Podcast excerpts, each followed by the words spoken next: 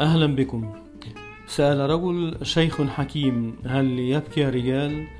أجاب الحكيم بحزم نعم يبكي الرجال. قال الرجل متى يبكي الرجال؟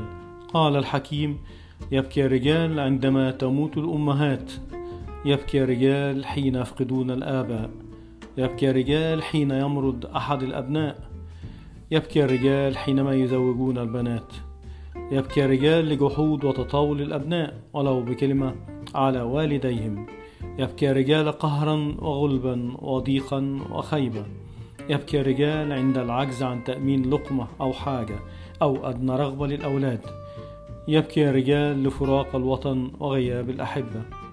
يبكي الرجال ولكن في العتمات وتحت الأمطار وعلى الوسائل. لكن دموع الرجال لا تخرج من العين على الخد فيراها الجميع بل تخرج من القلب وعلى القلب فيظهر أثرها في التنهدات والنظرات وتجاعيد الوجه وبياض الشعر وركفة اليدين. نعم هكذا يبكي الرجال للأسف. شكرا لكم وشكرا لحسن الاستماع. ومساءكم طيب إن شاء الله.